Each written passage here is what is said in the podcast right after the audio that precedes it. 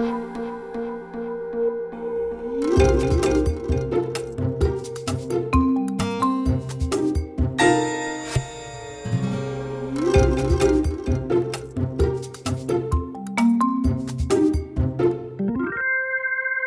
to Managing Marketing. And today we're sitting in the beautiful winter sunshine of, uh, of London town, and I'm uh, catching up with a good friend and a, uh, a long term friend, James Welch, who is probably better known as a business development guru from around the world. Welcome, James. Hi, Dan. Good to see you here in London. Actually, it's probably you're better known as the sort of master networker, aren't you? I, I, don't know how many times you've connected me with interesting people that you've met along your journey. Well, we, I remember the dinners that we, we used to do uh, in, in Sydney when I was living there. And I think most of the people who, who had dinner with us at those tables have ended up either working for you or, or being a client of yours at some stage. So uh, I think we should um, work, work out some sort of um, percentage on that, shouldn't we? Always looking for the angle. and that's probably one of the things that's made you such a good business development person, isn't it? Because it's it's in a way a dual uh, objective. One is to grow the business, but not necessarily just going straight out for the money. Well, you've got to add value. Uh, if you don't add value regularly, I mean, you end up like a Moroccan carpet salesman. You're just trying to make as much money as and you can as, as you can off that tourist on that one trip. But in the service industry, we've got to add value the whole time, and that's one of the things that's been interesting. So, since we met uh, 12 years ago in in, uh, in Sydney, um, it's been interesting having a look at how things work in different countries uh, over the, over the last few years. So. Because you have worked, I mean, you started out in London. You, you, were born and grew up in the UK, but you and and you. I remember you had a very big job uh, as new business or business development director across Europe before you uh, came to Sydney. So just for, give us some background. So I was working first for um, the new media agency, as it was in those days, uh, Dentsu Aegis Networks, uh, Vizeum, that took all of the Carat second string agencies and turned them into their own network. Um, and that was an interesting eye opener because you know, they, they, would call themselves the uh, the magicians of memory, the chemists of conversation, and campaign was just saying, "Why why don't you call yourselves the wizards of wank?" Uh, and the MD of the, uh, the, of the office then said, "How do we go to market when you know the press is already making fun of us?" Yeah. Um, so it's looking to how to just let people know that you've got something fabulous and, and, and you've got a story to tell and you can still do the basics. So having the table table stake entries of we can deliver the day job, but also having something better and above and beyond. And I think the British agencies taught me a lot by showing how they can do the, the, the basic and, and about, go above and beyond, uh, and, and, working with um, the team at Y&R. Um, after Vizeum, before I came out to Australia, on the European role was was an eye opener looking at how you have the, the three different functions of new business. You've got the the new new business where you're going out and pitching, um, and then you've got the um, the other side of things, which is the um, working with current clients just to uh, upsell, cross sell, and, and add value and be known for adding value. And the third thing was conversion uh, of pitches because everyone's always pitching, and you know, if you win one in four, then that's that's not great. You should be doing better. And that's one of the reasons I wanted to sit down and have this conversation because you and I, over the years, we've talked a lot, but I don't think we've ever had a chance to really sit down and talk about.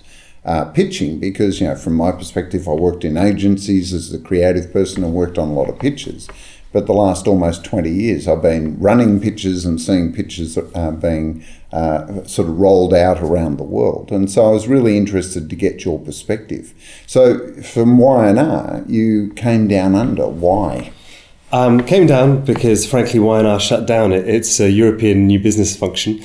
Um, so Marcus Brown, who I was working with, working for at the time, went off to go and run their uh, Geneva offices. Um, and I thought rather than look elsewhere in the Y&R network across Europe, I would jump down to Australia having the Aussie passport. It was an opportunity that I could take, so I did. Thought I'd go for six months, stayed six years, met a girl, got married, had a kid, and all that kind of thing. Um, That's so sweet. I know.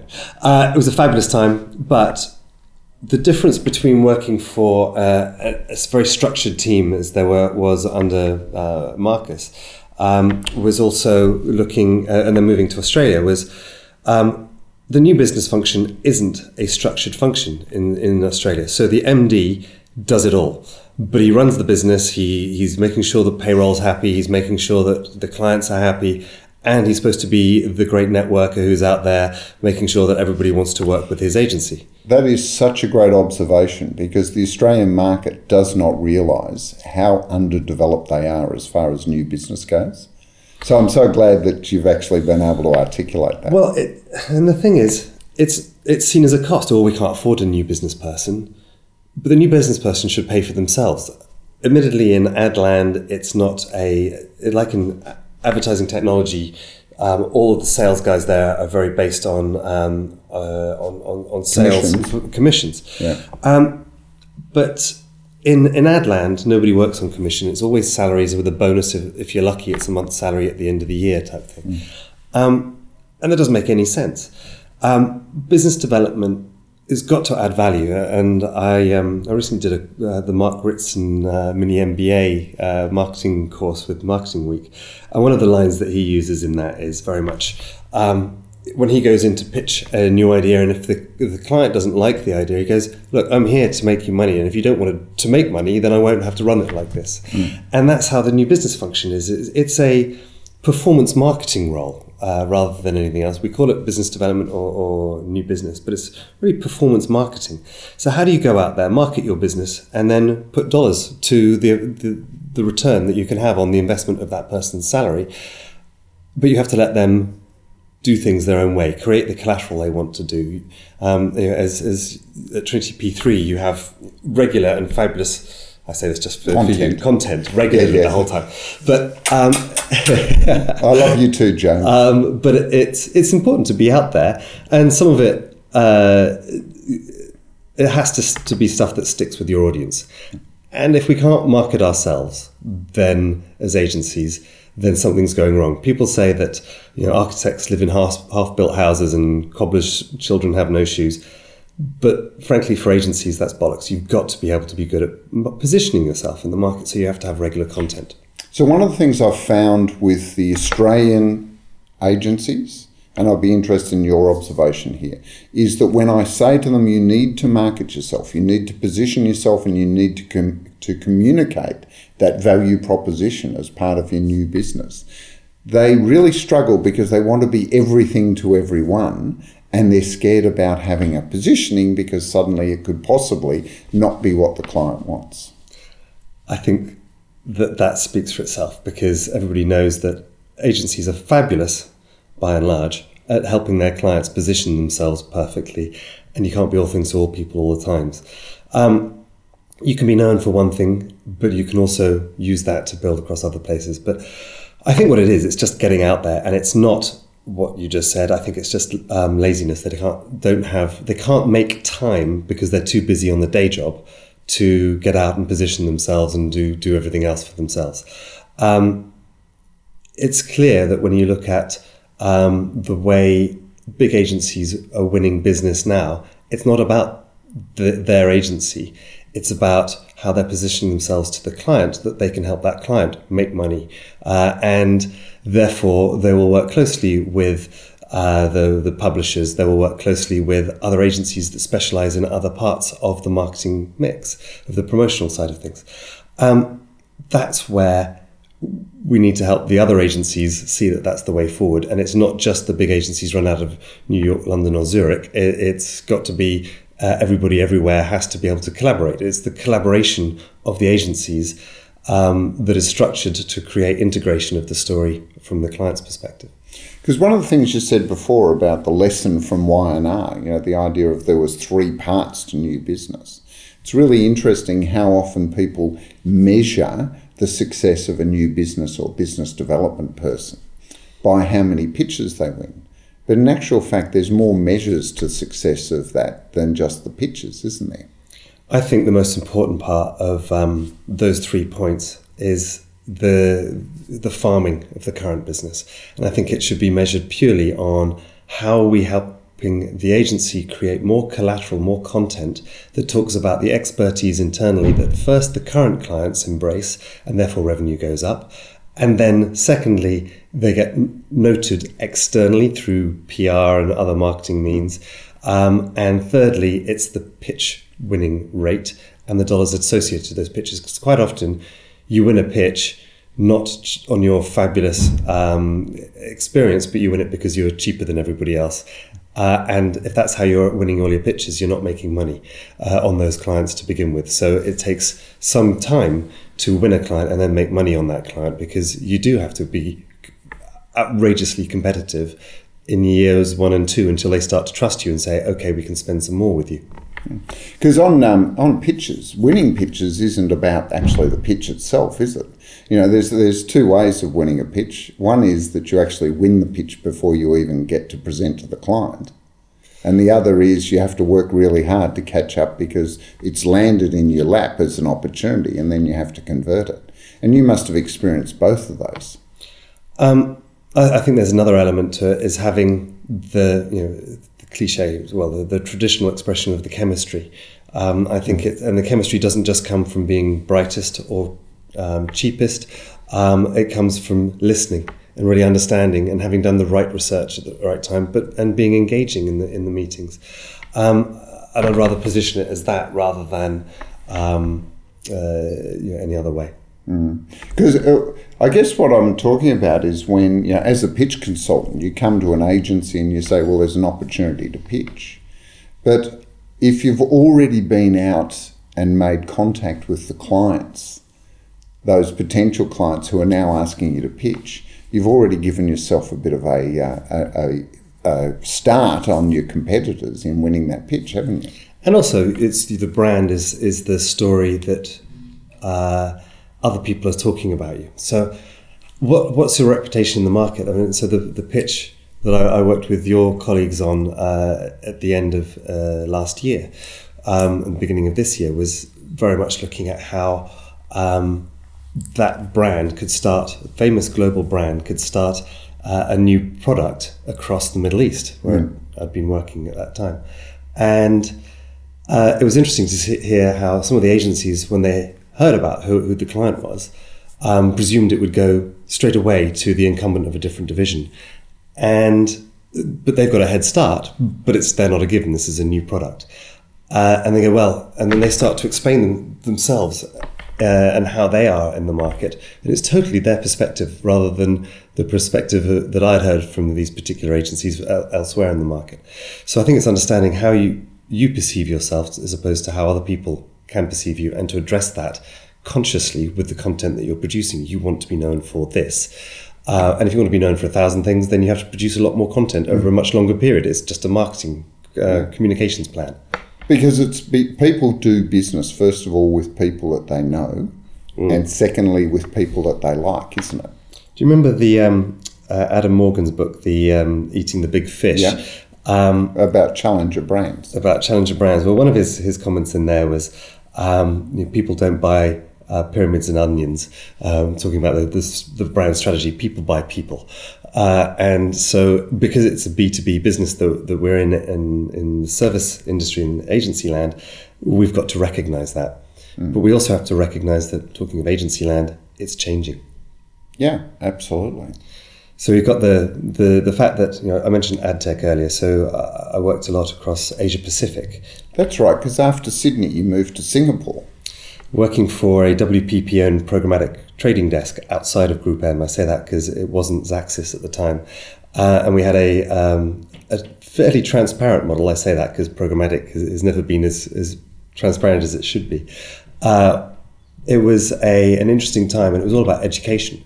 And so my sales technique wasn't to sell anything to anybody, it was just to explain what we can do with programmatic. Uh, as opposed to what other people are doing with programmatic, and therefore what the difference is. So, you know, I never said it, but I always thought we, we ripped off our clients less. but uh, in a way, um, you say it's education, but you needed to educate clients because up to that point, programmatic pretty much, and, and in, in many places still is, a black box where money goes in one end and supposedly ads are served out the other. So to actually educate people, if not about how that black box works, but what you can actually achieve by using that technology the right way, was a really important thing to do. Uh, It's like explaining the difference between the old PC and, and the old Mac, and to say, well, actually, one's just a lot easier to use uh, and has quicker solutions for you. Um, and I think that's the way forward is just to explain the benefits. And if people want to know what's under the hood, now in the land of programmatic, people are explaining how it works um, and, and how they need to make money on it. Uh, and how everybody can make money on, on the, the idea of programmatic. And it's through understanding audiences and the data. Um, I, I know a, a, lot of different marketers find the word data differ, difficult because it's something that's a bit too technical for them. But if you ask them to talk about their audiences, they can talk till the cows come home. So if we just stop talking about data and start talking about audiences and how we can target them better, faster, cheaper, more accurately, um, or less accurately if we want to do a, a, just a, a broadcast campaign, then that's going to help everybody understand what we can achieve today. So I, I think that uh, you, oh, you don't sound convinced. Uh, look, the only caveat I'd put is I think uh, data properly used helps you get a much clearer, supported view of who your audience is. And the reason I say that is marketers love talking about their audience, but often the, the information, the data, proves that their view of their audience is very different to who their audience actually is. And that's why I think, you know, the yeah. role of, I, I get your point about data scares people because it seems like something that's impenetrable. But I have to tell you, when, it, when I've worked with data scientists, these are the people that take the numbers and turn it into a um, articulation of the findings, um, you suddenly get such a rich view of customer that you may not have had before. Everyone walks around in marketing with this uh, this perception of who their customer is, and it's based on personal experience, anecdote, and probably quite a substantial amount of ego. And data for me is the part that proves, disproves, or shapes the way that you can start to see your customer. Well, if, if you're in the States and you're trying to sell sports shoes online and you think these are perfect for the 20 year old, you know, cool young women, uh, or whatever the audience yeah. might be, and you find out through the data of the online purchasing that actually um, it's you know middle-aged um, people are, are, wearing them to go for to you know for their uh, you know early evening strolls, and it's not the, the cool kids wearing them uh, down the, the fashionable streets.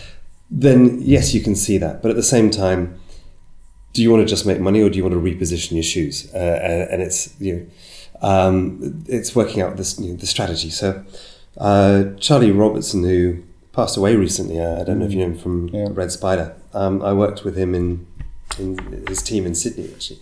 Um, and he had this lovely one slide that said advertising can only go wrong in three places strategy, idea, and execution. uh, and, and it's a great line, and it's something worth everybody knowing. And I think it's, you know, when you came out of university and you went for your first interview, um, it was the thing that you. Uh, it was the thing that I'd read somewhere, and it was the thing that I'd always do is make sure that you had for every. You know, what's your favorite advertising campaign? Well, and then you describe it because of the strategy, the idea, and the execution. You, and you may not be right in the strategy, or the idea, or the execution, but at least you understand the principle of it. Yeah. And I think that gets lost a, a lot today because people see the shiny thing over here, which is very tactical. It's the execution. So we need to be on Facebook, well, hang on, what are we strategically trying to improve? Uh, uh, you know, to, to improve. Um, and a great big idea happens, and then we find a way to shoehorn it onto Twitter um, because we think rather than going, okay, what's the business objective, what's the audience objective, and how do we get there? And the agency strategist will be hammering that through the rest of the agency, but somebody knows that we need to have a, an Instagram uh, presence for this because the client likes Instagram. They're very tactic, tactic, tactic, and and then they try and shoehorn it back into the other points. And is it the client's fault? Is it the agency's fault? It's all of our fault. You know, we all have to think, take a step back, and go: Does this make sense, or is it we just doing it for the sake of doing it? Um, and coming back to will it make money? So I think I, I'm a fan of the the expression performance marketing. I said it before for about new business, uh, business development, but all marketing has to perform. You know, it may not be about, about financial performance, although the CFO probably disagrees with that. it has to be about something. So working out what that performance is and did we achieve that? that's something that we need to remind ourselves a lot more. And when it coming back to the original point of agency business development, is it performing? And back to your point, what does performance look like for the different stakeholders? Mm. So you mentioned before that um, agencies are transforming, and one of the things that agencies need to start to do is think of themselves as a business and as brands and start to have a positioning in the marketplace. Because the first thing I notice is there's way too many agencies. And secondly, if they're not standing for anything, they still they largely stand for nothing. So to your point, I mean the role of performance marketing for agencies has become really important. The agencies that we know and love have been around for a very long time and they've built their own brand and that brand is hard to break until the agency breaks itself because it's not making enough money. Wunderman Thompson. um, and I think Wonderman is a fabulous brand, and I started my career out at JWT. So I, have loved JWT from you know yesteryear, um, and that they've not done well recently. Uh, and I think Wunderman will do a great job having the above the line team. But mm. did it need to be shoehorned together? And as many people have noted, the the brand uh, Wunderman Thompson isn't the most creative or innovative. Um, let's hope they create enough collateral to make it uh, come across as one, you know, as, as, innovative. Or give it meaning and create a desirability for clients wanting to work there, work with them. But again, it comes back to the new business team. We're often quite young junior people who are enthusiastic, gregarious, and um, need more structure and, and perhaps even training towards it, um, to, towards what they're trying to do, and realizing that new business is you know a sales and marketing role. Yeah. So, um, uh, and actually, I should I'm going to plug Marcus Brown from Y&R days because he's just set up a business that does just that. It helps set up training programs for agencies, and it's not just a new business team because it's everybody's business. Uh, and the, the second side of it um, is uh, making sure that you're going to win the pitch and give yourself a, an, an advantage to winning pitches because it's about bringing your brand to life in the pitch. So I think. Uh, uh I think there's a lot of opportunity for agencies to create more brand uh, and they can learn a lot from uh, ad tech companies who spend a lot of time and money making sure they're at every event and everybody knows what they do and why they do it and how they differentiate from their competitors so that they can be used. Or the management consultancies. Nobody really knows how Deloitte, PwC, and Accenture differentiates themselves uh, internally. Um, but externally, they are really getting out to try and talk to people about how they can do all of these different services and they're talking at a very high level to the right people in the right place and they're opening doors that agents, agencies can't open yet mm. by and large because they're not talking to the marketing managers they're talking to the chief execs and the CFOs much higher up the uh, the hierarchy. But it's still a marketing job. It's mm. it's a B2B marketing and knowing who your audience is and where you're going to make money in the long run. And I, I think that's something that the agencies can start to, to learn from. Um, all the consultancies are going to continue doing what they're doing in Australia, perhaps better than anywhere else right now, which is cutting the grass of, of, the, of the agency landscape. Now, on a personal level, you spent how long in Singapore before you moved to Dubai? Um, just under three years. So it was, uh, love Singapore, love Asia. God, it's an exciting part of the world with some really talented people, um, really doing some amazing stuff and some really untalented people making amazing amounts of money, not knowing what they're doing. so there's opportunity for everybody in, in Asia Pacific. Yeah. And then, um, and the Middle East, what uh, what attracted you there? The warm weather or the uh, um, it was one or step, the opportunity? One step closer to, to Europe to drag the family back. Um, what enticed me to the Middle East was the fact that there's massive opportunity there. There's um, a changing landscape from an agency side um, where a lot of the old guard have retired quite quickly over the last four or five years uh, and got new managing directors in place in, in the agencies, which is a fabulous uh, revitalization of the marketplace. Um, the agencies are really starting to look around the globe to see how they can do things better, faster, quicker, uh, and add value. Um, I think the marketers, there's a handful of marketers who are, are, are really looking to do things very differently. Uh, and I've met a lot of um, great marketers who are, are starting to reevaluate the, the point of having these agencies. And do they just go straight to the Googles and Facebooks of this world because they have a stronger B2B brand in the Middle East than a lot of the agencies, um, apart from the, the ones that win all the awards at all the uh, events. It certainly is an interesting uh, and an emerging region creatively because you know you're seeing cultural changes. You know, Saudi Arabia uh, is starting to open up with you know women driving, and they've started showing uh, uh, films, movies. Um, you know, the, the whole region has all of these signposts. In your time there, what what was a distinctively different uh, thing about business development, and what was something that's exactly the same around the world? Um, I found, found myself in the Middle East working more with advertisers than agencies. The advertisers knew that there was, uh, and the, that's why I say over the five years there was change in the agencies because there had to be. The advertisers were looking for better performing marketing uh, and you know, how to get ripped off less. As I said before about something else, that was an expression that came to mind while I was in Dubai. Um, because one of the advertisers said to me is, I, I, think we're not getting great value from, from our agencies. And even though they were being audited and they were doing the right things ostensibly, they didn't feel they were getting the right service. And I think it was because the agencies weren't um, trying to adapt as quickly as they felt they needed, uh, as, as quickly as they should because they were still doing an okay job and nobody was asking anything new of them. Oh, so, nothing was broke, so why fix it? So the so the, the market has really changed over the last few years, and it's exciting to see how that's changed. And I think over the coming five years, in, in a way, it's a pity to have left just now because it's really picking up. And some of the the the, the teams at the Marketing Society, which we set up over there um, while I was in in the country, uh, sorry, in the UAE, um, was really seeing how uh, the new conversations coming to the table from the, the side of the marketers locally and internationally, new people coming into the market. And I think that's something that is a great place to watch out for mm. seeing what comes out of there. And creatively, some of the best work globally is going to be coming from that part of the world because I think they can leapfrog over some of the uh, the legacies that the rest of the world has to worry about. Yeah, and now you've uh, come back to London. London, uh, back home. Uh, it's been a long time. It doesn't feel like home this time because I've come back with a new family, so it's just the next step in the adventure. Um, the market's exciting. There's so much happening. There's so much uh, in, uh, insecurity in the market. As, as, Uncertainty.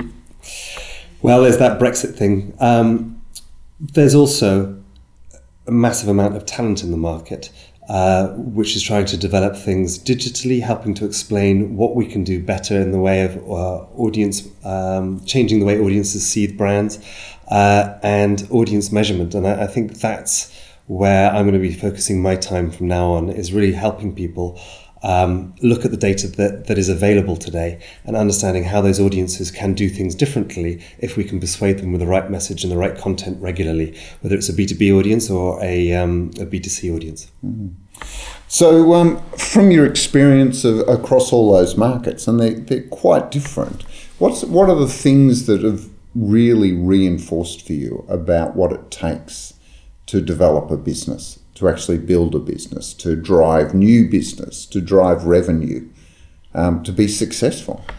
So some sales smartass once said, you know, we've got two ears and one mouth, and that's what's most important about sales.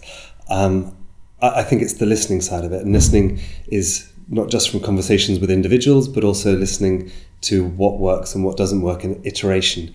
So the speed to market that you can have of a new so speed before used to be when something happened in the news, uh, you'd have the, the funny you know, the funny uh, advertisement in the newspaper the next day. That used to be lightning fast reaction. Mm. Um, today, obviously, it's way faster than that. You can automate that with dynamic creative. Uh, you can do all sorts of wondrous things with technology, but it's working out how to pre-plan. Just as before, prep, you know, prior preparation is a, a vital part of it, uh, and that's where the great businesses that are adapting quickly uh, and have the, the, process in place to be able to adapt quickly um, are the ones that are doing great things going forwards. And it's the managing directors of those businesses that are starting to think about change management internally so that you can adapt for the external market. So agencies it's, it's been well documented that agencies need to change internally, and they are, but are they changing fast enough? Are advertisers and marketing departments changing fast enough to be able to do things correctly? Uh, I, I saw in a, a, client I was working in in the Middle East a large um, digital transformation project taking place, but there was no change management pr- process put in place for that, and that was then realized afterwards. And that was when I was coming in to say, actually, you know, they, they went out to go and find people to help them understand internally what does digital marketing mean? Um, what is the new CRM system going to mean that for all the different people mm. in all the different markets? It's interesting, isn't it? Because you know um, businesses are so uh, uh, focused these days on um, innovation, but often overlook the need to evolve the underlying business to support the innovation. I mean, innovation in of itself says to move forward, to take quantum leaps in the way you do things, the way you deliver, the services you deliver, the products you make. But you have to also, at the same time, not necessarily innovate the underlying infrastructure, but evolve the underlying infrastructure to support that future state.